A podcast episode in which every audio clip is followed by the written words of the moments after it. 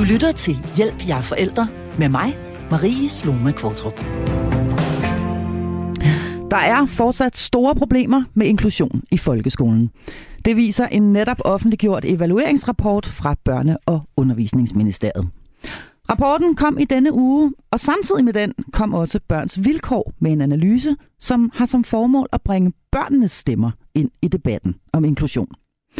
De to rapporter, deres konklusioner og hele debatten om det her meget omtalte og meget udskældte fænomen, inklusion, skal vi dykke ned i i dag. Og til at hjælpe mig med det, har jeg to faste medlemmer af mit panel med mig her i studiet. Det er direktør i Børns Vilkår, Rasmus Keldahl, og så er det lektor i pædagogik, Jesper Korts Jensen.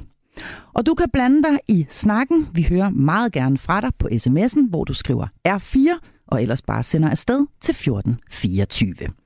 Velkommen til Hjælp, jeg er forælder. Og lad os lige allerførst starte med at få selve definitionen på plads. Fordi vi hører jo det her øh, ord, begreb, fænomen øh, omtalt hele tiden. Men hvad er inklusion overhovedet for en størrelse, Jesper Kurz? Inklusion er i en skolesammenhæng, at børn skal have den undervisning, de har krav på, med den støtte og hjælp, de har behov for. Okay. Ganske kort. Det er ganske kort sagt. Og det er jo altså 10 år siden, at vi øh, fik det, vi omtaler som inklusionsloven. Øh, hvad siger den sådan kort fortalt? Hvad, hvad står der i den lovgivning? Jamen, det er, en, øh, det er en lov, der handler om, at vi skal have flere børn tilbage i folkeskolen. Øh, børn, der tidligere var en del af et specialtilbud, og man satte en målsætning om, at vi skal have 96 procent af alle inkluderet i det, man sådan kan kalde almen området. Mm. Og hvordan øh, kan, kan, kan vi sige noget om det? Øh, hvordan var det nyt i forhold til, hvordan man tidligere havde lavet skole i Danmark? Jamen jeg vil egentlig, hvis jeg skal svare på det spørgsmål, så vil jeg egentlig sådan sige, mm. at, øh, at, at sådan lige tage et lille kort historisk perspektiv. Ja, det kan sige, vi godt at, lide. Lad os få en historisk indflyvning. Ja, men at vi, at, at vi sådan set har gang i to forskellige rettede tendenser i folkeskolen, som kolliderer lidt her. Og jeg kan lige prøve at få riste dem kort op og sige, at for det første, så har vi en stribe reformer i den danske folkeskole, som handler om, at vi vil gerne have mere faglighed, vi vil gerne have mere fokus på sådan det, man kan kalde et back to basic faglighedsbegreb. Vi vil gerne have, at det skal være sværere at gå til afgangsprøve. Vi vil gerne have sådan en hel masse ting, som faktisk er med til at indsnævre vores normalitetsbegreb. Især i nullerne er der en masse reformer, som gør det sværere at gå i folkeskole, som gør det sværere for børn at, at, at, at passe ind, eller man kan sige, at det bliver sværere at være et barn, der stikker ud fordi vi får mere fokus på, hvad der kan måles og vejes i en dansk folkeskolekontekst.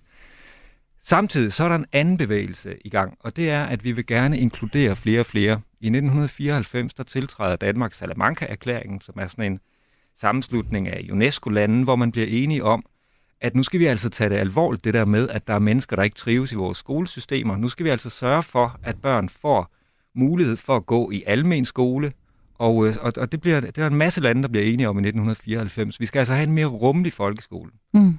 I 2009, der tiltræder vi også FN's handicap-konvention, øh, som øh, vil sige, at, øh, at børn, ligegyldigt hvilke handicap de har, så, så, øh, så har de øh, krav på og ret til at gå i skole med den hjælp og støtte, de har brug for.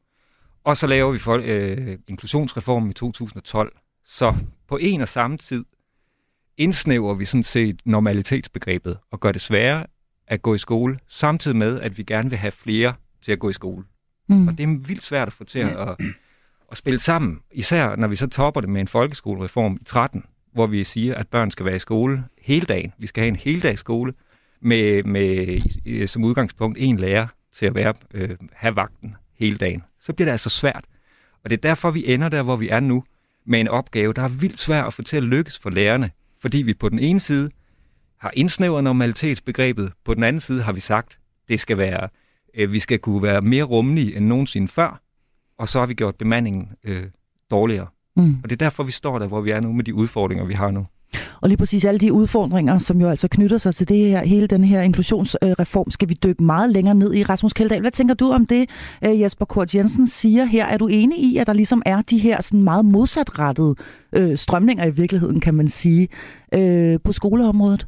Jeg synes, det er meget øh, interessant og præcis øh, analyse af, hvorfor det her det kan være svært at få til at lykkes. Der er måske nogle, nogle andre ting, som, som vi så også øh, kan tale mere om. Hvis vi ser på det historiske, så øh, er det også min oplevelse, at vi kommer fra et sted i Danmark, øh, hvor, hvor det her med at øh, børn, der er anderledes på grund af fysiske eller psykiske, eller bare ikke sådan lever op til det, sådan det danske øh, normalitetsbegreb, hvordan det så end bliver defineret i, i en bestemt tidsepoke, at, at vi har egentlig haft en, en stor tendens til at udskille øh, de her øh, børn, og for den sags skyld også øh, voksne. Vi har haft nogle mere eller mindre gode institutioner, men typisk steder langt fra de normale, også nogle gange fysisk langt øh, fra, fra, fra de normale. Øh, nogle gange med uhyggelige konsekvenser, fordi de jo nærmest har været isoleret. Så jeg tror også, at vi skal se vores problemer lidt i, at, at vi historisk egentlig har ret dårlige erfaringer. Vi har ikke haft en kultur, som har været specielt inkluderende. Vi har måske nærmest haft sådan en stammeagtig kultur, som nogle forskere øh, allerede for mange år siden har, har påpeget, hvor, hvor det her med at være som stammen har været kriteriet for at få lov at være med, og resten øh, udskilt vi. Og, og, og nu øh, er jeg så øh, heldig, at jeg kommer øh, forholdsvis tit i Italien og har gjort det gennem mange år. Og dernede øh, er begrebet jo helt anderledes, fordi der har man haft et udgangspunkt i, at alle er med i fællesskabet. Alle er en del af almenområdet. Og det påvirker jo, hvordan en skole ser ud. Det påvirker de kompetencer, øh, lærerne og den kultur, der er omkring. Det er ikke sådan, man siger, skal vi have inklusion eller ej. Det er udgangspunktet øh, øh, for det, og derfor er der jo nærmest 100 procent øh, inklusion i, i, i de skolesystemer. Så jeg tror, vi, når vi skal diskutere vanskelighederne, så er der også simpelthen noget i vores kultur, mm. øh, som er øh, så, som vi skal til at genop, altså vi skal til at opbygge, fordi det har været væk i rigtig mange år. Ja, og, og der kan man sige, at skolen har også været igennem en, en bevægelse herfra, at skolen var sådan en solid forankret, forankret statsinstitution, der havde nogle ret klare retningslinjer for, hvad, hvad, hvad vil vi finde os i, og hvad vil vi ikke finde os i, og hvis man ikke passede ind der, jamen, så måtte man finde et andet sted at være, groft sagt. Og så i 1993, da vi, da vi vedtager princippet om undervisningsdifferentiering, der vælter vi ligesom alt det her på hovedet og siger, nu er det faktisk øh, op til lærerne at tilpasse undervisningen til den enkelte elevs behov og forudsætninger. Og det skifte fra sådan en, en skole med ret stor autoritet og ret, ret fast øh, forankret holdninger til, hvad der er det rigtige og forkerte øh, i det at være et menneske, til at vi pludselig står med en anden øh, opgave, hvor vi påtager os selv at kigge på børn på en helt anden måde. Det gør, at vi skal pludselig til at, til at øh, tale, have en samtale i gang om, hvad er det normale, og hvad er det, hvad er det unormale, på en ny måde. Og der har vi ikke rigtig landet, det har skolen ikke rigtig fundet ud af. Hvordan pokker håndterer vi det der nye børnesyn med, at alle har ret til en skolegang. Alle skal kunne være her, samtidig med, at, at skolen skal være faglig som aldrig før. Mm. Det, kan, kan, vi, kan vi i virkeligheden sige, at, øh, at, at det, at øh, rummeligheden var sigtet for, for, for selve inklusionsreformen her, i sit udgangspunkt jo var fint nok. Altså, øh, det, var, det var en smuk tanke, øh, og, og, lige, øh, og, og land, men, men, men der mangler ligesom noget. Ja, men det er da en super smuk tanke, at, at der skal være plads til alle mennesker, ligegyldigt hvordan de stikker ud, fordi at mennesker stikker ud. Alle mennesker er jo i bund og grund mærkelige, hvis vi leder lang tid nok efter at finde underlighederne, ja. og det er da fedt, hvis man kan have en rummelig en rummelig folkeskole. Det tror jeg, alle ønsker i virkeligheden. Mm. Det er bare svært at få det hele. Det er mm. svært at få en folkeskole hvor, med, med et snævert faglighedssyn samtidig.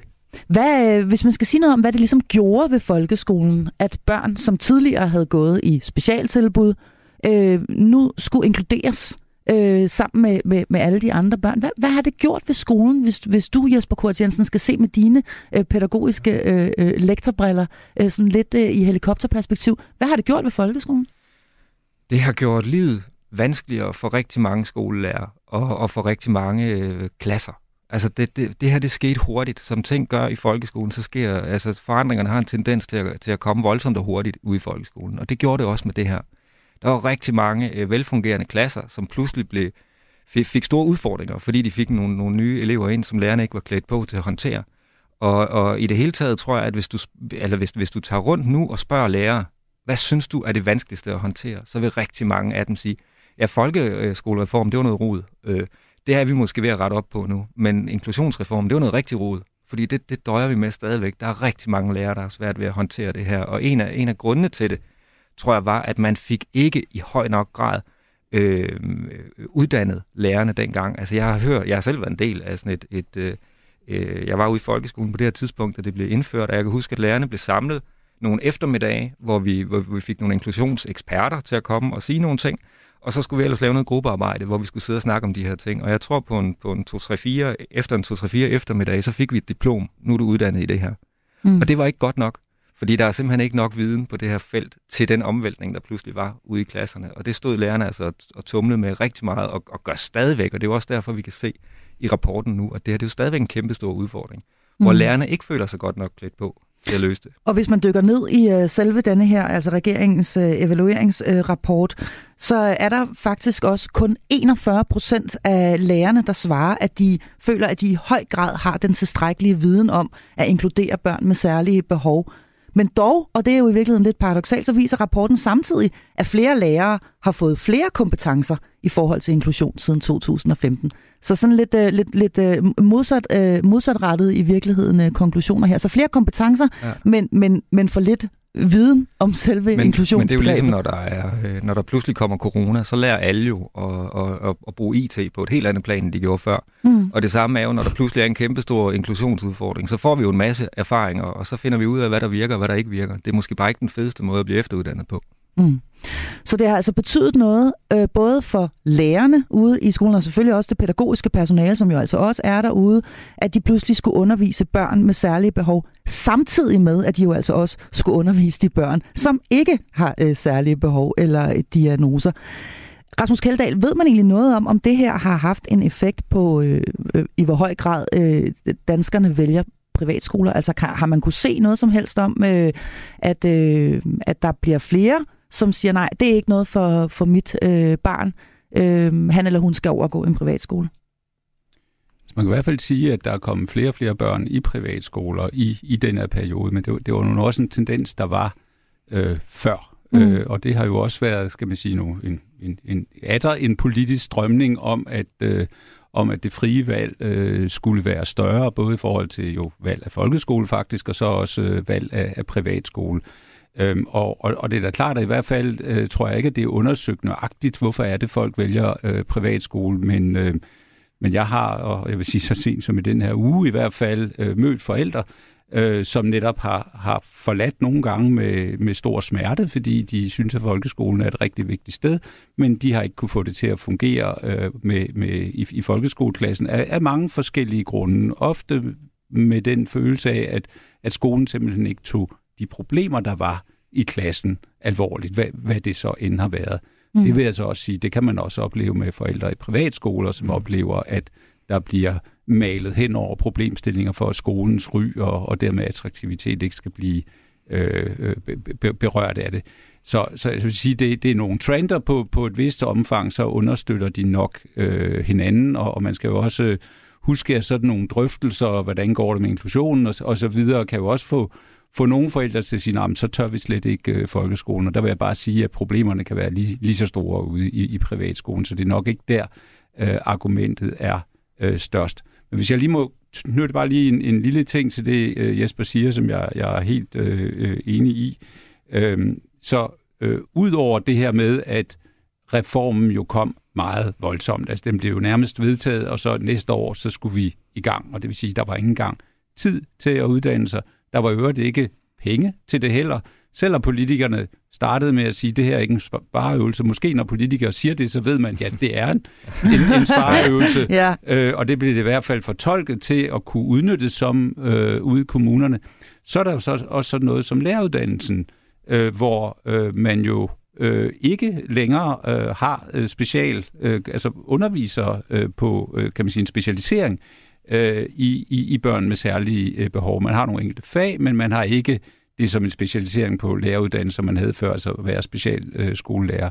Øh, og og der, det kan man jo også undre sig virkelig meget over, når man nu laver en reform, så tænker man ikke på, hvem er det, hvad er det så for nogle kompetencer, vi skal sikre kommer ind i folkeskolen. Så på den måde er er, er, er, kan man sige, kommer der ikke rigtig nedefra nogle kompetencer, eller fra, fra de unge lærere, kommer der ikke rigtig de her kompetencer ind. Og, og det tror jeg nok måske øh, også med den evaluering, der foreligger nu, at der er blevet noget opmærksomhed på, og det må vi simpelthen se at få lavet om hurtigst muligt. Mm, ja, så det handler også om uddannelse, Jesper Kors? Der, der vil jeg så dog lige indskyde, at alle lærerstuderende jo trods alt har et fag nu, der hedder specialiseringspædagogik, så, altså specialpædagogik, så, så alle lærerstuderende stifter sådan set bekendtskab med det nu, og det gjorde de jo ikke for 20 år siden for eksempel på læreruddannelsen, men men det er rigtigt, det forsvandt som linjefag, men nu ser det så ud som om, at det kommer tilbage igen som linjefag. Ikke? Så der er fokus på det her så område. Så der, der er heldigvis uh, fokus på det. Vi skal det er simpelthen... også noget, ja. der virkelig optager de lærerstuderende, vil jeg bare lige sige. Den her dagsorden, der kommer virkelig Ja, det ved du, for du står jo med de lærerstuderende ja, ja, hver dag. Og det er lige så snart du siger det der, så, så, så, så, så tændes lyset i øjnene. Så, så i forhold til de nye lærers entusiasme og interesse på det her område, der er faktisk ikke så bekymret. Der tror jeg, der kommer til at være rigtig mange, der kommer til at være interesseret i det. Det er jo dejligt at høre, så der er håb. Vi skal simpelthen øh, dykke ned i øh, denne her øh, evalueringsrapport og også i øh, den analyse, som Børns Vilkår kom med også i denne her uge. Du lytter til Hjælp, jeg er forældre. Ja, vi taler altså inklusion i denne uges episode af programmet ganske enkelt, fordi det er meget aktuelt i det regeringens store evalueringsrapport om netop dette så dagens lys i denne her uge. Jeg har to faste medlemmer af mit panel med mig her i studiet. Det er direktør i Børns Vilkår, Rasmus Keldahl, og så er det lektor i pædagogik, pædagogik hedder det, Jesper Kurz Jensen. Og vi hører altså fortsat meget gerne fra dig på sms'en. Her skriver du bare R4 og sender afsted til 1424. Og lad os så prøve at dykke ned i øh, regeringens rapport her. Er der nogen af jer to, der sådan, øh, i korte træk kan sige noget om, hvad den, øh, hvad den konkluderer? Altså selve denne her store 10-års evalueringsrapport. Jeg tror, hvis der var to ting, jeg hæftede mig ved, så var det nok omfanget, altså især når man kigger på udskolingen. Altså hvor, hvor mange, der faktisk har behov for, eller føler, de har behov for noget, for noget ekstra, end det de får, og hvor mange, der får ekstra hjælp og støtte. Det synes jeg er skræmmende. Det er næsten 25 procent. Det er næsten hver fjerde, der, der på en eller anden måde øh, mistrives, kan man vel kalde det, i, i, i folkeskolen, eller i hvert fald har det svært i, i, i sådan vores almindelige tilbud. Og så hæfter jeg mig så måske ved en positiv ting, det er, at vi er blevet vildt gode til at opsnappe ordblindhed tidligere, mm. og vi er blevet vildt gode til at sætte ind over for det. Mm. Det, det, det er måske, hvis der er en, en, en negativ og en positiv ting. Rasmus Keldahl, hvad hæfter du der mest ved i denne her evalu- øh, evalueringsrapport fra regeringen? Jamen, jeg, jeg hæfter mig øh, ved, ved, ved tre ting. Øh, helt overordnet, at, øh, at andelen af, af børn i almenområdet faktisk er tilbage til der, hvor vi startede. Altså, vi har haft en proces, for først øh, kom der flere børn ind i almenområdet, altså i den almindelige skole, øh, og så er de sådan set set ud igen. Altså, og det, det må man jo sige, øh, det kan jo ikke kaldes en succes. Altså, det, der, der må vi sige, der har været meget smerte, der har været 10 års øh, forsøg og smerte, og vi er sådan set øh, tilbage i startboksen. Det kan der selvfølgelig være flere forklaringer på, øh, og det tror jeg, man, man, man ligesom må vikle ud fra hinanden, men det er i hvert fald øh, meget vigtigt. Det er svært at kalde det her øh, for en succes.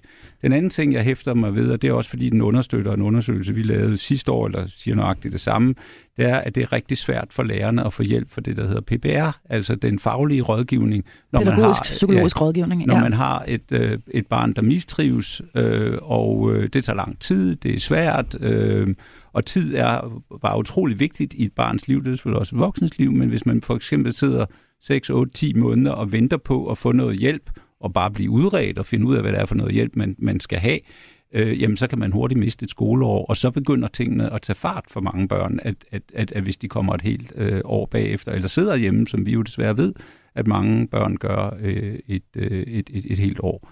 Øh, så, så, så, så de der ting, synes jeg, er, øh, er, er meget sigende, og så kan man sige, fraværet øh, Øh, af, af et bestemt øh, perspektiv, nemlig børnenes, i den her evaluering, øh, synes jeg altså også er, er, er nærmest øh, chokerende. Det undrer mig, og nu kender jeg lidt til de forskere, der har lavet det, og det er ikke fordi, de har glemt det, men den opgave, de fik stillet øh, fra, øh, fra myndighederne, fra, fra, fra ministeriet og, og dermed også fra politikerne, øh, var sådan set ikke at undersøge, hvordan børnene så på perspektiv, altså hvilket perspektiv børnene havde på, på inklusion. Det har vi jo så undersøgt, mm. øh, og det er et meget vigtigt øh, perspektiv, for det er jo faktisk for børnene øh, skyld og for deres trivsel og, og deres læring, at vi har iværksat øh, inklusionen. Mm. Og I har jo altså lige præcis i Børns Vilkår lavet jeres helt egen undersøgelse af, hvordan det egentlig står til. Formålet var at bringe børnenes stemmer ind i hele denne her debat om øh, konklusion og, eller inklusion. Og jeg kunne godt tænke mig at høre dig, Rasmus Keldahl. Hvad, hvad, hvad siger børnene? Altså, hvad, hvad er egentlig øh, konklusionerne på den undersøgelse, I har lavet? Jamen, jeg vil godt lige komme med et tal, og så måske læse et enkelt citat op fra en af de børn, der har deltaget i, uh, i undersøgelsen. Øhm, det, det, det, der ryster os, øh, er, at hver tredje af de børn, som selv angiver, at de er børn med særlige behov, øh, har en diagnose eller noget af den stil, og det ved børnene jo for det meste godt, at, at, man, at, at de har i den aldersgruppe 7. klasse, som, som vi har undersøgt her, øh, jamen de siger, at de har sjældent eller aldrig øh, lyst til at komme i skole. Og det giver sig udtryk ved, at de ikke bliver hjemme, at de lyver sig syge i forhold til deres forældre, eller andre strategier for at undgå at komme hen i fællesskabet. Og vi mm. ved jo som udgangspunkt, så vil børn jo rigtig gerne øh, være i skolen og trives, men de her børn har det bare ikke godt. Det er jo en fiasko i hvert fald, øh, for vi har ikke kunnet møde dem på en måde, så de føler sig inkluderet. Og, og en af dem siger, det er svært at beskrive med ord, hvordan man har det. Føler mig meget tom inden i. Jeg er bange for at miste dem, jeg holder af, og jeg er bange for ikke at være en del af fællesskabet. Au. Hvem er det i højeste grad, ifølge jeres undersøgelse, der ikke trives med inklusion? Det, kan man ikke sådan decideret se her, men, men det er jo meget børn, der har øh, nogle, øh, kan man sige, diagnoser i, i, i sværere eller, eller, eller, eller mindre grad. Og jeg tror også, det er vigtigt, når vi, når vi taler om, om inklusion, så i hvert fald for, for det første at sige, at det er en opgave, vi skal påtage os. Altså, den, den her debat kan ikke handle om, hvorvidt vi skal gøre det eller ej. Den anden ting er, at man jo også er nødt til at se individuelt på børnene. Det er ikke sådan, at et hvert barn skal, øh, skal man sige, tvinges hen i det almindelige område. Nogle børn skal netop ikke være der. Mm. Og nogle af de børn, som måske er der i dag, skal ikke være der. De skal måske have et specialiseret tilbud, fordi de har nogle diagnoser, som, som, som simpelthen ikke, man ikke vil kunne rumme i den her form for fællesskab. Øh, andre børn, øh, som ikke er der i dag, kunne man måske godt øh, få fællesskaberne til at fungere bedre og kunne, kunne rumme dem øh, bedre. Og det, det synes jeg er en vigtig nuance at mm. have med i debatten, så, for ellers bliver den simpelthen for, mm. for firkantet og kommer ikke og kommer til at tage udgangspunkt i nogle måltal frem for nogle børns behov. Mm, og det handler jo selvfølgelig om det enkelte barn. Er du enig, Jesper Kort Jensen, i, at det er inklusion ikke måske for enhver pris, altså at der er, der er børn, som ikke kan eller skal øh, eller bør inkluderes i den danske folkeskole? Selvfølgelig er der det. Altså, der, der er nogle, øh, nogle børn, der har så tunge diagnoser og, og så store problemer, at der skal nogle andre systemer til at, til at tage over. Det er klart, at, at, at, at sådan har det altid været, og sådan vil det altid være. Men jeg håber, at at blandt andet den her rapport og, og at, at den fokus, der er på området nu, jeg håber, det fører til, at vi begynder at prøve at tænke mere i, hvordan er det, vi laver nogle varme, behagelige fællesskaber, som børn har lyst til at være en del af. Jeg håber, vi kommer til at dykke ned i, i, i, i en anden snak om, hvad er det, der er rart for et barn at træde ind i? For det synes jeg, altså jeg, jeg kan godt se, at man i rapporten skriver om det her med, at vi skal have inkluderende læringsrum, men jeg tror, vi skal have et Som helt man andet... godt kan lide at kalde det, ja. ja jeg tror, vi skal have et helt andet sprog for det der, fordi vi skal have noget atmosfære, noget varme, hvor skolen skal være et rart sted, hvor børn har mulighed for at gå ind og glemme, at de har alle deres bogstaver, og glemme, at de har alle deres problemer. Mm. Fordi de har lyst til at være der, og fordi de synes, der er nogle gode oplevelser, og der er noget god undervisning, og der er noget, som er fedt, så man kan glemme sig selv og blive opslugt af noget. Mm. Og jeg synes, at der mangler et kæmpestort fokus på, når man taler om de her ting, på hvad er det, vi vil tilbyde børnene. Fordi der er en meget stor fokus på de der problemer, og du har ADHD, og du har det ene og det andet, og nu skal vi lave nogle mål, og det ene og det andet. Mm. Altså, jeg, jeg synes, når jeg ser, når jeg ser det, jeg kalder Superliga-lærerne, dem, der er virkelig, virkelig dygtige til at undervise, dem, der laver magi ude i klasselokalerne, når jeg ser dem i aktion, så kan jeg jo se, at så glemmer børnene jo fuldstændig, at de har alle de her store problemer. Og jeg synes, at vi skal sørge for, at, at de problemer, vi taler, eller de, de børn, som vi taler om, som har så svært ved at trives i det her normale område, jeg synes, vi skal give dem chancen for at glemme, at de er mærkelige. Og jeg synes, vi skal have kæmpe stor fokus på at skabe et rum, hvor det er okay at stikke ud, men, men hvor der er så mange gode oplevelser, at her har man det rart, og her glemmer man alt det der. Jeg synes, mm. der er for meget fokus på det, kan Og det starter måske i virkeligheden allerede ved sproget, fordi det er også en ja. af de ting, som de faktisk peger på i denne her evalueringsrapport, at vi måske skal gå væk fra at kalde det inklusion, og, og, og, og helt gå væk fra at kalde de her børn for inklusionsbørn, men simpelthen øh, skabe et nyt sprog for, for, for, hvordan vi taler om det. Ja, men måske handler det ikke om, øh, hvad vi lige præcis kalder det. Måske handler det om, at vi synes det. Ikke? Altså måske skal vi, mm. skal vi til at kigge på mennesker på en anden måde og se, at alle mennesker har sgu nogle særheder, alle har alt muligt, og vi skal lave nogle fede rum, hvor der er plads til, at man er på alle mulige måder inde i folkeskolen, og det savner jeg virkelig, virkelig et stort fokus på, mm. når vi snakker om det her. Og vi skal tale mere konstruktivt fremadrettet lidt senere i programmet, men jeg vender lige tilbage til dig igen, Rasmus Kaldal, og til den analyse, som I jo altså står bag i Børns Vilkår, som også kom i øh, den forgangne uge her. I sidste uge, der lavede vi et program øh, her, der handlede om stigende mistrivsel blandt øh, børn og unge. Tror du, at vi skal se på inklusionsreformen her for at finde nogle af svarene på de bekymrende tal, eller hænger det hele sammen i en stor øh, øh, samlet helhed, og er inklusion en, en, øh, en del af det her? Er der simpelthen børn, der har været forsøgskaniner, som, som betaler en pris nu? Altså, der, der er jo ingen tvivl om, at hvis, hvis du har særlige behov, kommer hen et, et sted i, i folkeskolen øh, med nogle særlige behov, og du ikke bliver mødt, mm. jamen så vil din psykiske trivsel også gå ned. Og det viser vores undersøgelser jo også, at, at en, en tredjedel af de børn, der har de her særlige behov, de har simpelthen lav livstilfredshed. Og det betyder typisk, at de har nogle symptomer øh, på, på psykisk mistrivsel. Så, mm. så når man når man ligesom skal sige, hvad består øh, mængden af, af børn og unge med, med, med psykisk mistrivsel af, så er det klart, at de her børn øh, kommer også, de er også med til at, at, at, at øge det tal, eller i hvert fald at, at, at, at, at fylde op i, øh, i, i det.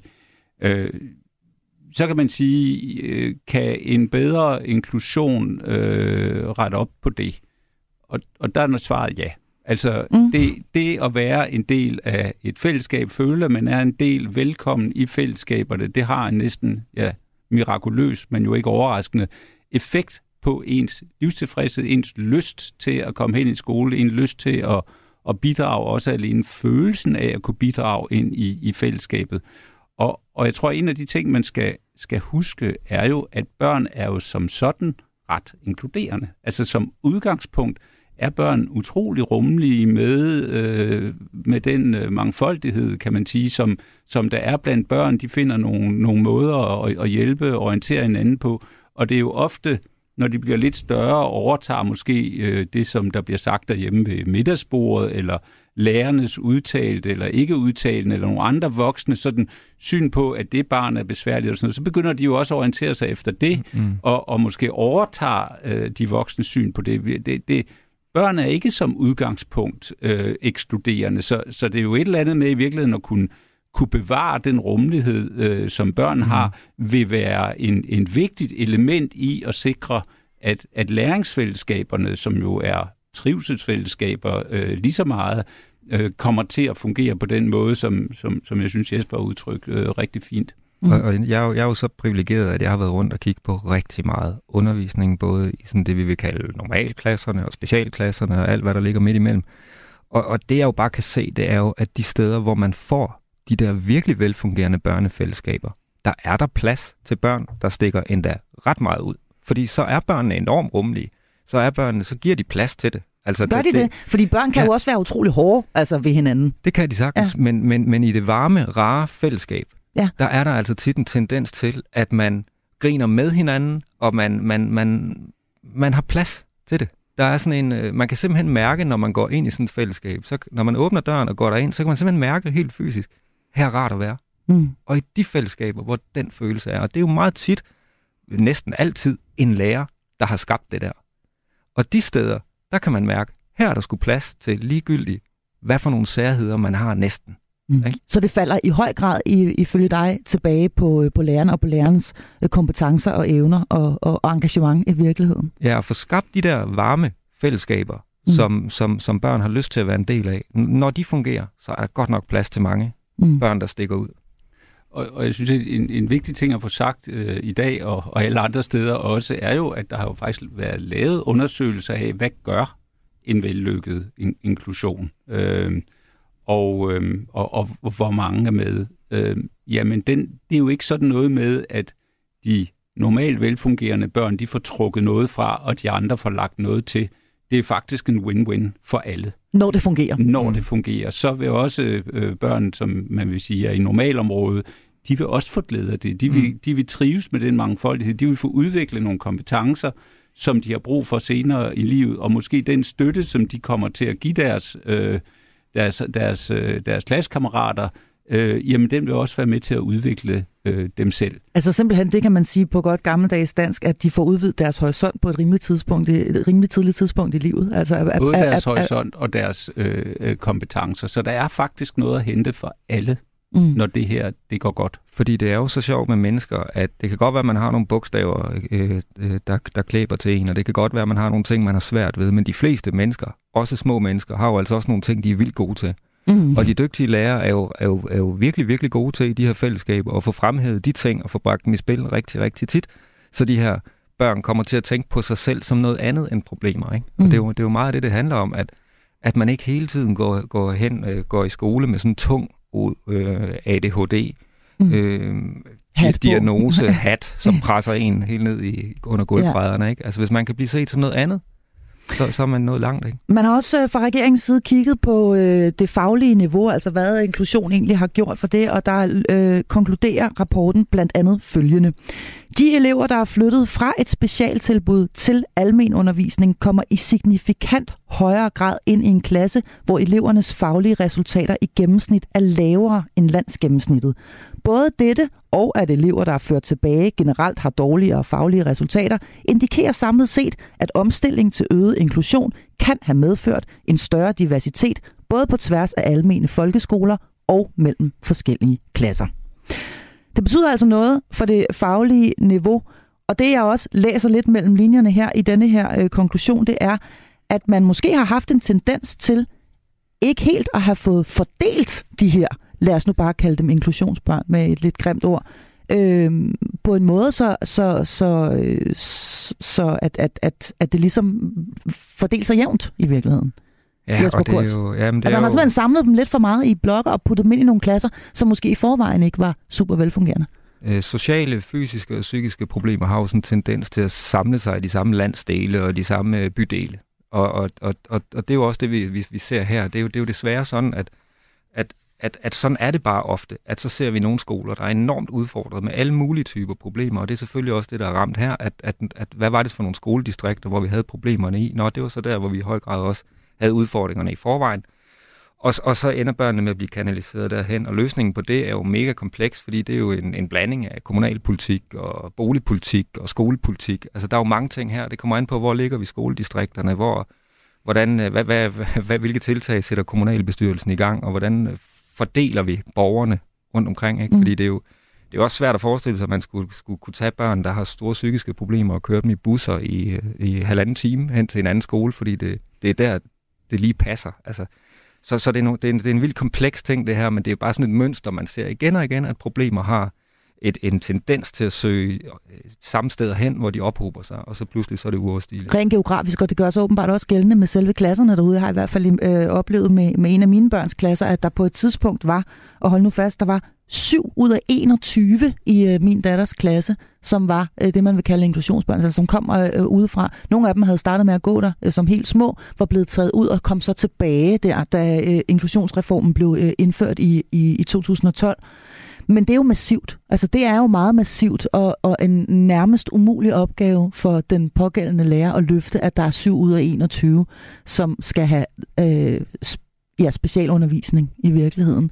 Øh, så er der også noget om det her? Altså når vi nu skal se retrospektivt på det, har man også været for dårlig til at fordele dem? øh, og i virkeligheden placere øh, de her børn og sige, at her er der faktisk ressourcer, her er der en undervisning, der fungerer rigtig godt, her er der en rigtig velfungerende klasse med en god lærer osv., her er der plads til, at lille Adam kan komme ind, eller hvem ja, det nu er. Det er, jo, det er jo bare vildt svært, det her. Fordi ja. det kræver også, øh, hvad er det for nogle, hvor store er klasserne? Er der mm. overhovedet mulighed for at, at placere øh, folk derind? Øh, hvad, hvad, altså, der er sådan en masse strukturelle greb, der mm. gør det her mega, mega svært og mega komplekst. Men, men det er i hvert fald en god start, hvis vi begynder at, og, og sådan, sådan ture have det som ambition. Fordi det, det er jo, hver gang du har et problem, mm. og skal flytte det et sted hen, hvor der ikke er et problem, så er der nogen, der bliver sure. Ikke? Men, men, men, men hvis folk kan se gevinsterne, så, så er det rigtig godt, men det er svært. Ikke? Så, så vi er inde i sådan nogle, øh, øh, vi er inde på et svært område, som er sådan meget, nogle meget strukturelle greb, som skal tages også fra et politisk niveau. Men hvor der samtidig er enormt store følelser på spil, ja, fordi præcis. det jo altså handler om vores ja. børn. Rasmus Kjeldahl? altså man kan sige, at den her øh, øh, skal vi sige, ideologi om, at man kan øh, vælge øh, frit skoler. Det er jo klart, at dem, som er i, øh, som, som har ressourcer, øh, typisk øh, middelklassen og måske i særlig grad den øvre øh, middelklasse, øh, jamen de vil være mere mobile så hvis de ligesom opdager, at øh, det her det bliver øh, lidt for voldsomt, mm. og, og selvom de måske, som, som i mit eksempel for før, egentlig foretrækker folkeskolen, jamen på et tidspunkt, så vil de også sige, at mit barn skal ikke være et eksperiment. Nej. Øh, for min ideologi, øh, og, og har det skidt og så videre, jamen, så flytter vi øh, til en anden Præcis. skole øh, med, med det her. Og det, og det vil sige, at, at, at, at på et eller andet tidspunkt, så kan sådan nogle skoler komme ind i en, i en ond cirkel. Mm. Øh, jeg kan huske i, i København for nogle år siden, øh, der var der en skole, som af, af forskellige årsager var inde i sådan en skole, og der valgte man jo simpelthen at lukke skolen. Altså, der, der lukkede man skolen, og, og den lå i 3-4 år og blev lidt bygget om, og, og forskellige, og så åbnede man den op på ny igen, simpelthen mm. for at få en, øh, en god udvikling igennem. Ja. Det kan man måske gøre i en by som København, hvor der er mange steder, hvor man ligesom kan, kan gå hen, men det er klart, at i store dele af landet er det ikke en option, fordi man kan ikke bare lukke en skole, mm. så har man ikke nogen skole. Mm. Man kan også se på gymnasieområdet, hvor man prøver at lave nogle af de her greb nu med at fordele elever rundt omkring. Prøv at ja. se, hvilket ramaskrig det, det, ja. det, det giver, ikke? Også, og hvor mange protester der er, og hvor stor en uretfærdighed rigtig mange føler ved det. Ikke? Så vi mm. er virkelig inde og røre ved noget. Mm der er sådan, hvor, der, ja, hvor der er store følelser. det er der. Vi skal lige øh, høre en, en, øh, en øh, anden af de øh, ret mange øh, konklusioner, som altså er i regeringens store evalueringsrapport. Den lyder sådan her. Der ser generelt ud til at være en mindre fremgang i elevernes faglige deltagelse, mens der er en beskeden tilbagegang i den sociale deltagelse for gruppen af elever, der modtager støtte eller er flyttet fra et specialtilbud til almen undervisningen. Her er der signifikant forskel på både deres faglige og sociale deltagelse i forhold til de øvrige elever. Det indikerer, at de i mindre grad end deres klassekammerater er inkluderet i læringsmiljøet. Det gælder både i undervisningen og når der spørges ind til pauser og fritid. Rasmus Kjeldahl, nu kigger jeg over på dig, fordi det er jo i virkeligheden en, øh, øh, det, det, det støtter meget godt op om det, som også jeres analyse konkluderer, nemlig at de her børn, som er flyttet fra specialområdet og tilbage ind i folkeskolen igen, eller bare ind i folkeskolen igen, de simpelthen ikke er en, er, er en del af fællesskabet. Ja, altså man kan sige, at det understøtter det, som vores øh, undersøgelse også viser. Øh, på, på, på opgjort på en eller anden måde, men, men sådan set den samme tendens. Øh, jeg vil godt advare mod at sige, altså ligesom slå alle over en kamp, men jeg tror heller, vi skal sige, at en gruppe af de her børn er ikke kommet ind i fællesskab, mm. og, og, og vores undersøgelse siger en relativt stor gruppe, måske en, en tredjedel. Mm. Øh, og, og, og de kan sagtens være med til at trække det samlede resultat ned. Jeg er også sikker på, at der er steder, det, det hører vi jo heldigvis også jævnligt om, som har grebet det her an på en, en rigtig god måde, og hvor man er lykkes med inklusion, så der er, er nogle børn, som som sådan set øh, får en helt andet livsforløb, øh, både i forhold til, til uddannelse og, og, og deres sociale liv, end de ellers ville have fået. Og, og det er jo noget af det, vi også skal lære af. Altså, hvilke, hvilke ting virkede egentlig. Øhm, jeg, jeg ved øh, blandt andet for nogle af de, de udenlandske eksempler, øh, kan jeg nævne, at, at der, der, der har man for eksempel en strategi, hvor man siger, når der kommer et barn med særlige behov ind i klassen, jamen så reducerer man klassekvotienten. Og det er sådan lidt øh, gjort op sådan på, at, at, at de her de behov, jamen det giver måske en reduktion på to. Altså så skal der simpelthen være færre børn i klassen? Ja, så skal der være færre børn. Og andre værre behov, det giver måske en reduktion på tre eller fire øh, på det. På mm. den måde vil både de andre børn og øh, deres forældre, øh, som jo er en, en, en tæt del af det, jo sådan set også kunne se nogle fordele ved, at, at der bliver mere tid til deres barn samlet set og at man ikke bare ligesom siger, jamen her er, en klasse, der går 25, øh, nu putter vi så to øh, børn med særlige behov ind, og nu er vi så 27, og hvordan pokker skal det her øh, gå, og så måske en skolelærerordning, måske nogle, en to-lærerordning, undskyld, måske nogle, nogle, nogle støttetimer, men, men, men det virker ikke betryggende øh, for børn og understøttende. Så, så det her med også at have det ressourceperspektiv hele tiden, og have det systematisk, og måske ikke så høj grad som i dag overlade det til den enkelte kommune at bestemme. Mm. Og det handler jo i den grad altså også om ressourcer, og hvad vi gør fremadrettet, det skal vi tale om nu. Du lytter til Hjælp, jeg er forældre. Ja, vi taler altså meget aktuelt inklusion i denne uges episode af programmet, hvor jeg er sammen med to af mine faste paneldeltagere, nemlig direktør i Børns Vilkår Rasmus Kaldal og lektor i pædagogik Jesper Kurz Jensen. Vi har været omkring øh, både den 10-års evaluering, som regeringen kom med her i starten af ugen, og også den analyse, som Børns Vilkår har lavet af, hvordan børnene egentlig har det derude. Og nu er vi så nået frem til den konstruktive afdeling. Vi skal nemlig tale om, hvad der skal til for at rette op på det her område, som jo altså handler om vores allesammens folkeskole og vores allesammens børn. Og Jesper Kort Jensen, med disse ord kigger jeg over på dig og spørger dig et meget stort spørgsmål. Hvad skal der til i din optik? Ja, nu skal du høre. Øh, jeg har faktisk øh, foreslået den her løsning før i, i en anden sammenhæng, fordi at jeg tror egentlig, det vil være løsningen på alt. Og for det første, det første vi skal gøre, det er, at vi skal droppe hele dagsskolen. Det er vi heldigvis i gang med rigtig mange steder, fordi det gør det rigtig, rigtig svært at få de her klassefællesskaber til at, til, til, at, til at trives, fordi efter kl. 13.30, der er det opbevaring, der er det ikke undervisning. Og det ved alle, der har undervist, at dem kan vi lige så godt kappe væk med det samme.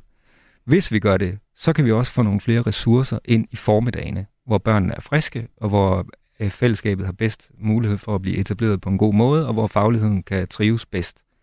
Så fjern eftermiddagene, tag ressourcerne, prop dem ind i formiddagene, sørg for, at der er nogle lærere, der bliver suppleret af nogle andre lærere, der har specialpædagogiske kompetencer eller pædagogiske kompetencer. Lad os få de forskellige fagligheder i spil, fordi der sker jo det fascinerende, at når lærere er sammen med mennesker med andre fagligheder, så tilfører de hinanden noget, og så, så, op, så er der bedre muligheder for, at, øh, at de her fællesskaber kan komme til at fungere. Så jeg synes, man skal i høj grad skal have blik for, at vi skal give lærerne mulighed for at lykkes med at lave de fællesskaber, som vi ved er mm. så, øh, så, så vigtige for det her. Så skal vi kalde dem varme fællesskaber, hyggelige fællesskaber, alt muligt. Vi skal sørge for at virkelig tage det alvorligt. Det der med, at lærere skal etablere det rum, som er behageligt at gå ind i, hvor undervisningen kan blive så god, så børn fuldstændig glemmer, at de har bogstaver, og de har alle mulige ting, som, som ellers tynger dem. Vi skal simpelthen væk fra der, hvor vi begynder at kigge, hvor vi kigger på børn som problemer. Vi skal kigge på dem på en anden måde, og det kan kun ske, hvis lærerne lykkes i, i, i, med deres arbejde. Og det fede ved at korte skoledagen af, det er, at så har lærerne faktisk også mulighed for at forberede sig om eftermiddagen og få lavet den undervisning af den kvalitet, som gør, at, at, at man faktisk kan forføre børnene. Fordi undervisning er jo, kan jo være virkelig smukt, og kan jo være noget virkelig fedt, og det er jo, det er jo der, man kan glemme, hvem man er, og blive revet med af noget, der er større end en selv. Mm, og pludselig er skoledagen gået. Rasmus ja. Kjeldagen, nu kigger jeg over på dig, nu får du lov til at sige noget. Og hvis der skulle være nogle politikere, der lytter med, hvad vil du så gerne sige? Hvad, hvad skal der i din optik til for at rette op på, øh, på det her område? Altså først vil jeg gerne sige, at jeg bliver sådan helt øh, medrevet og henrevet af, af Jespers ja, det er meget flotte øh, ord. til undervisning, og hvad det kan gøre ved en, når man kommer til at tænke på den lærer, der havde betydning for en. Og det er jo helt rigtigt, og det er jo det, øh, alle børn helst øh, skal opleve og blive en del af. Det er rigtig, rigtig vigtigt. Det er, hvis, hvis børn ikke gør det, jamen så har vi egentlig svigtet dem som, som samfund. Vi har jo en række anbefalinger, jeg vil ikke nævne dem alle sammen, øh, fordi nogle af dem har vi også øh, været omkring. Øh, jeg, jeg tror, vi skal til at kigge øh, mindre på det enkelte barn og mere på det fællesskab, øh, barnet øh, skal ind i. Det er lidt hen af det, Jesper øh, taler om, men men, men desværre er der meget sådan en ting. Vi har øh, Louise, hun har det her. Hun øh, kan ikke rigtig holde ud og være inde i klassen, og nu sidder hun med øretelefoner på, men det er ligesom ikke nok. Øh, vi beder PBR om hjælp. Hvad skal vi gøre med Louise? Hvad kan vi gøre mere? Skal vi sætte en skærm op? Hvad, hvad skal vi gøre? Det er jo mm. sådan meget individorienteret. Øh, jeg har hørt også øh, skolefolk, som, som jo siger, måske skal vi også betragte det her lidt som som kanariefuglen i, i kulminen, som vi har med ned for at sige, at det her miljø sundt, så er der bare nogle børn, der reagerer lidt før andre, øh, hvis der ikke er nok ilt, øh, mm. så at sige, hvis der ikke er en god øh, trivsel. Måske skal vi egentlig mere bruge dem som indikatorer på, at det her fællesskab er ikke øh, så top-tunet, at det kan rumme de børn, som, som, som skal rummes. Og så lad os begynde at arbejde med kultur og fællesskaber, i stedet for, at det ligesom er Louise, der skal tiltrække sig øh, alt opmærksomheden, som, som, som jeg bruger det her e- e- eksempel. Øh, så, så det er en ting, og, og, og det, det er noget med at ændre kultur. Vi har jo prøvet at ændre det, øh, har i hvert fald børns vilkår, og heldigvis også nu med ministeriernes hjælp, ændret synet på mobning fra at være individorienteret til at være kulturorienteret. Jeg tror, det er det samme, mm. vi skal, den, den forandring, vi skal igennem her. Mm. Hvis jeg skulle tage en af de andre øh, ting, så er det det øh, af inddragelse. Altså, når vi har spurgt de her børn, som har øh, haft skoleværing, altså har siddet hjemme nogle gange i overvis og ikke kommet hen i skolen, øh, er der nogen, der har talt med dig? Så er det i hvert fald ikke oplevelsen. Altså, det er tiger en oplevelse af, at man ikke har været spurgt. lidt mere ved de ældre børn, og slet ikke ved de yngre børn. Øh, Øh, vi tror på, at der er meget energi i børneinddragelse i at prøve at få barnets perspektiv ind på, hvad er det, der ikke fungerer? Hvorfor er det egentlig, du ikke vil i skole? Og det ved jeg nok, at det er der sikkert nogle samtaler om hjemme ved middagsbordet, og, og hvad der er galt, og hvad kan vi gøre, og, og, og så videre. Men at få skal vi sige, en professionel samtale øh, op omkring øh, problemstillinger med inklusion, som i meget høj grad inddrager barnet, for barnet ved tit godt, hvad det er, der skal til. Mm. Og, og kan i hvert fald med en, med en god samtale gå det. Så, så det der med miljøer, der er mere inkluderende, og, og vi har fokus på det, og ikke som individrettet, og så inddragelse. Men jeg vil så mm. bare sige til det første, jeg er enig med dig i det mm. sidste, mm. men til det første, det der med miljøerne, der bliver vi bare også nødt til at revurdere vores, øh, vores faglige ambitioner så. Eller vi bliver nødt til at have nogle andre faglige ambitioner. Vi bliver nødt til at have et bredere faglighedsbegreb, hvis de her børn for alvor skal, skal komme til at trives. Fordi lige nu er det, er det gode børneliv, eller det gode liv for et barn i et barns øjne, er at klare sig godt til afgangsprøven, klare sig godt på gymnasiet, så man kan komme ud på universitetet, så man kan få en god karriere og en god tilværelse. Det er sådan det, de ser for sig, og der bliver vi altså nødt til at få indprintet en anden forståelse af, at et godt liv kan være rigtig mange ting. Og der er altså noget, man også fra politisk side skal kigge på. Hvad er god faglighed? Hvad er, hvad er, altså, vi bliver nødt til at have en bredere forståelse af, hvad det, hvad det gode liv er, som vi får ud i folkeskolen. Så der skal vi altså gøre op, også med noget lovgivning. Fordi lige nu er det altså lagt meget an på, at når vi er færdige, så skal vi klare os godt i nogle boglige fag i afgangsprøven. Så, i, så i virkeligheden kan man sige, at de parametre, vi måler, øh, det som du kalder livstilfredshed på, måske i virkeligheden helt forkert? Jamen, der er i hvert fald, det er i hvert fald et snævert faglighedsbegreb, vi har lige nu, så, som gør det svært for de Eller børn, succeskriterier, kan ja, man sige. Ja, succeskriterier, mm. og, og som gør det svært for de børn, der stikker ud og passe ind i de snævre rammer, vi har. Og mm. det kunne en anden fagligheds, en bredere faglighedsforståelse måske være med til at afhjælpe. En, en helt konkret øh, understregning af det, øh, Jesper netop øh, siger, er jo, at man for få år siden indførte, at man skulle have mindst to for at komme på erhvervsskolerne. Og det betyder jo så, at hvis du ikke har to, så, kan, så dumper du faktisk folkeskolen. Det vil sige, så lukker stort set alle døre i sig. Du skal ind i sådan nogle meget specielle forløb. Så vi har nu egentlig fra at være en folkeskole, som ligesom alle kunne komme videre et eller andet sted hen i livet, så kan man nu dumpe, og så står man uden ret meget. Og det er klart, at nogle af de børn, der har det svært, øh, de ser jo det for sig. Altså deres perspektiv øh, bliver meget øh, angstfyldt ja, ja. Og, og, og, og, og opgivende i virkeligheden, hvis man ligesom ikke kan se sig selv komme over den bare på grund af de udfordringer, øh, som man har. Så jeg tror altså, at vi har også brug for en ny diskussion om det her med, øh, mener vi egentlig, det er alvorligt, at når vi siger, at vi har en folkeskole, man kan, kan dumpe i, eller skulle en folkeskole mere være et sted, som bagt, bragte alle børn det bedst tænkelige sted hen, hvorfra de så har et afsæt øh, til at gå videre med uddannelse og interesser eller, eller arbejdsmarkedet i nogle tilfælde. Og det skulle jo gerne være formålet. For det kunne jo godt være, at nogle af de her børn er svinedygtige til et eller andet andet, som vi bare ikke er særlig gode til at anerkende lige nu, fordi det eneste, vi anerkender, det er, hvor god man er til diktat, eller hvor god man er til, til matematik. Mm. Der er kommet en sms ind her øh, til os, den lyder sådan her. Jeg mener, det er synd for alle parter. Børnene vil ikke i skole, forældrene er magtesløse, og ikke mindst er det synd for lærerne. Er det ikke forfærdeligt, at man fortsætter dette umulige eksperiment, hvor børnene er prøveklude? Vi skal gøre alt for at hjælpe lærerne. De er bare så vigtige for hele samfundet. Og sådan skriver altså Inger C. her.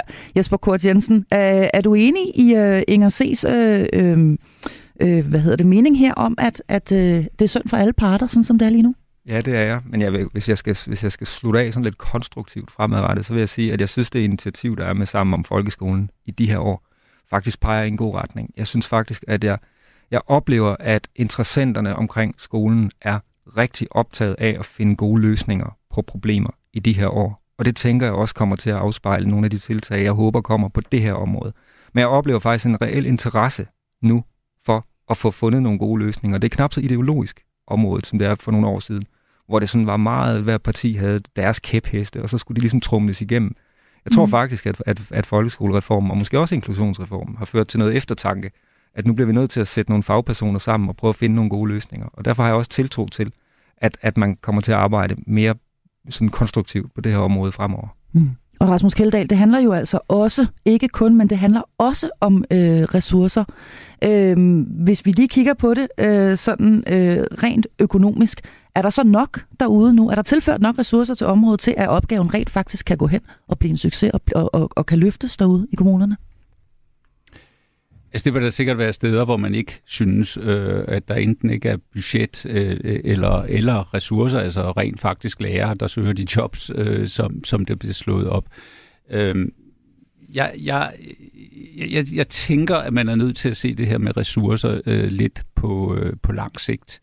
Øh, hvis vi ikke gør noget øh, ved de her problemer, øh, men tror, at vi for eksempel kan behandle os ud af det, øh, den psykiske mistrivsel, øh, så ryger vi et meget dyrt sted hen.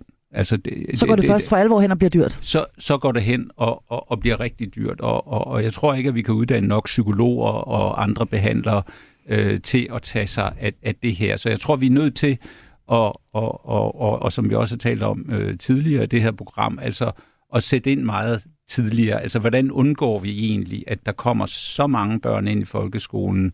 Det er jo en stigende andel, som har de her særlige behov. Hvad, hvad er det, vi kan gøre måske bedre i vores daginstitutioner? Hvad er det, måske allerede forældrene øh, kan gøre bedre? Vi er nødt til at tage et langsigtet perspektiv på det her. Vi skal jo huske, at nu har vi jo haft 10 år med inklusionen. Det vil sige, at der er altså nogen, der har startet i 0. klasse, mm. og nu går ud i 10. klasse. Og egentlig vil der være nogen blandt dem her, som har været øh, ramt af fejlslagen inklusion hele vejen igennem, og som øh, bare står et dårligere sted, end vi havde håbet måske endda et meget dårligere sted, end vi havde håbet med den her reform. Mm. Og så har det, Inger det i sin sms jo i virkeligheden det, ret i, at de har været prøvet. Det er vi nødt til at tage alvorligt, og, og, og jeg kan også godt undre mig lidt over, når, når man ser på kan man sige, ministeriets, altså dem, der ligesom udsendt pressemeddelelser og fortolket den her rapport, så, så virker det som om, at man sådan lidt desperat har forsøgt at finde de enkelte lyspunkter i rapporten, men man har egentlig ikke omfavnet det store problem, som står og blinker i den her rapport. Men nu har da bemærket, at i hvert fald øh, ministeren øh, virker mere entusiastisk mm. i forhold til, at der skal gøre noget ved det. Så det, det er også ligesom et eller andet med, at vi er også nødt til ligesom at, at være fælles om at erkende problemerne. Og, og, og, og, og som Jesper siger, hvis, hvis den erkendelse allerede øh, eller er begyndt at bide sig fast blandt fagfolk, så er vi da kommet et godt stykke med vores myndigheder, kommuner, ministerier, er altså også nødt til at erkende det. Mm aller, til aller, aller sidst her, øh, er øget øh, forældreinddragelse også en øh, del af svaret. Vil du lige sige noget kort om det, Jesper Kurz? Kan vi som forældre også blive bedre til at få inklusionen ude i folkeskolen til at lykkes?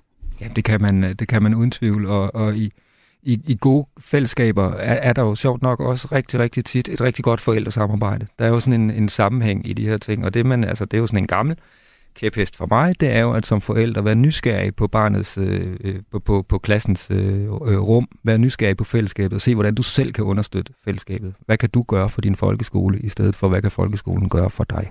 Ej, hvor er det flot. Lad os gå ud på disse meget flotte ord. Et øh, program, som altså handlede om inklusion, hvor jeg var fornemt flankeret af to faste medlemmer af mit fantastiske panel. Det var direktør i Børns Vilkår Rasmus Kaldal og lektor i pædagogik Jesper Kort Jensen. Mit navn er Marie Sloma Kvartrup. Tak fordi du lyttede med.